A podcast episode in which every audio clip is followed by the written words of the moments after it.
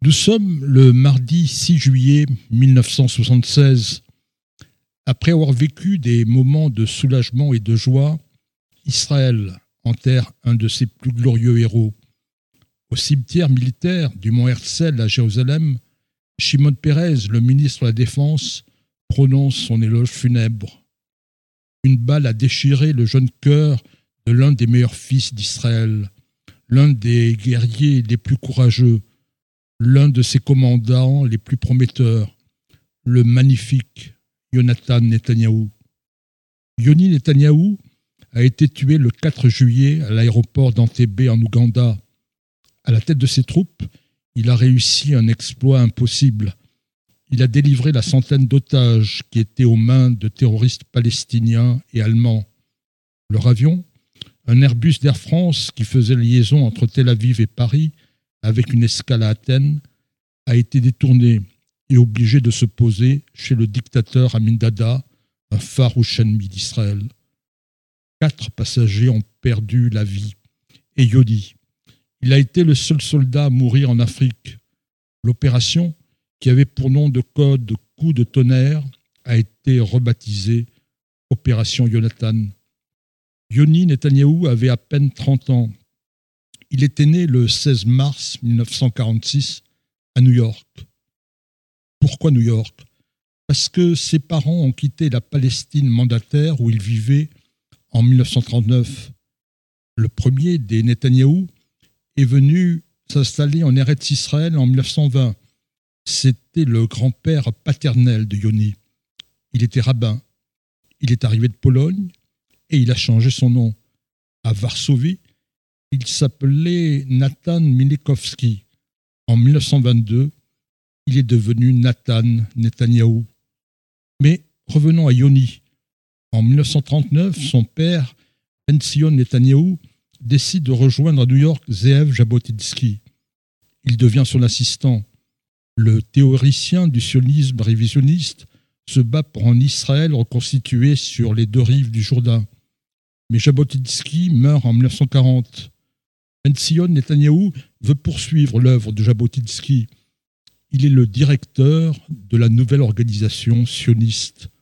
En 1949, les Netanyahou reviennent dans leur pays, qui est désormais, depuis le 14 mai 1948, l'État d'Israël. La famille va s'agrandir. Yoni va avoir deux petits frères. Benjamin, que tout le monde surnomme Bibi. Il naît en 1949 à Tel Aviv. Et Ido, en 1952, lui, à Jérusalem. Mais leur père n'arrive pas à se faire une place dans le monde universitaire. Et pendant plusieurs années, la famille va faire des allers-retours entre Israël et les États-Unis. En 1964, Yoni a 18 ans. Il revient en Israël pour effectuer son service militaire. Ce sera dans l'unité des parachutistes. Pendant la guerre des six jours, en juin 1967, il combat dans le Sinaï, puis au Golan. Il est blessé en voulant porter secours à un soldat. En août 1967, Yoni se marie avec Touti, son amour de jeunesse. C'est au mont Scopus à Jérusalem qui a été libéré par Tsahal pendant la guerre des six jours.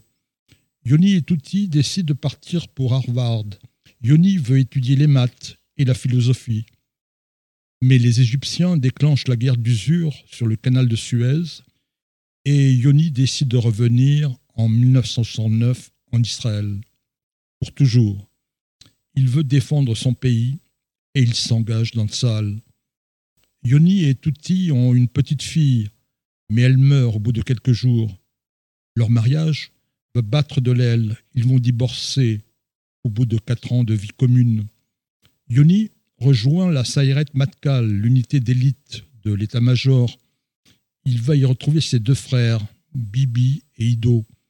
Yoni devient le commandant adjoint de la Sayeret. Jusqu'à aujourd'hui, cette période est restée top secret. On ne connaît que deux opérations. En 1972, il capture des officiers supérieurs syriens. Ils seront échangés contre des pilotes israéliens. En avril 1973, il prend part, sous le commandement d'Ehud Barak, qui dirige la Sayeret, à l'élimination en plein Beyrouth de hauts responsables de l'OLP.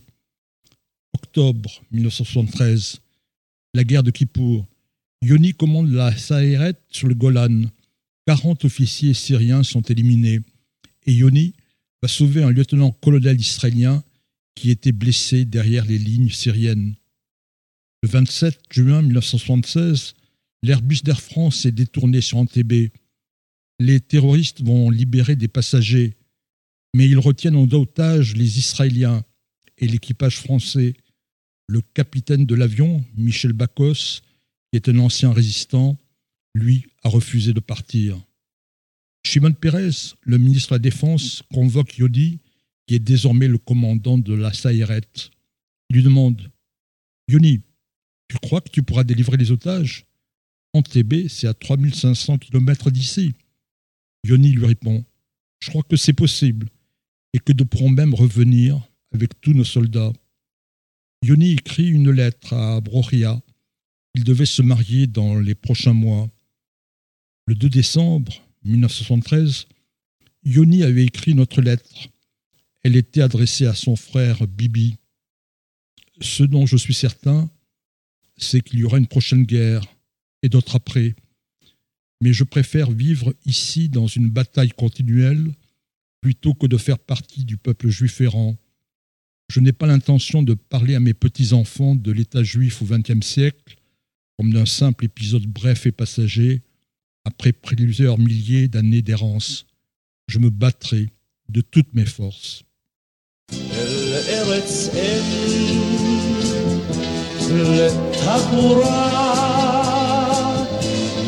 πριν επανέλθω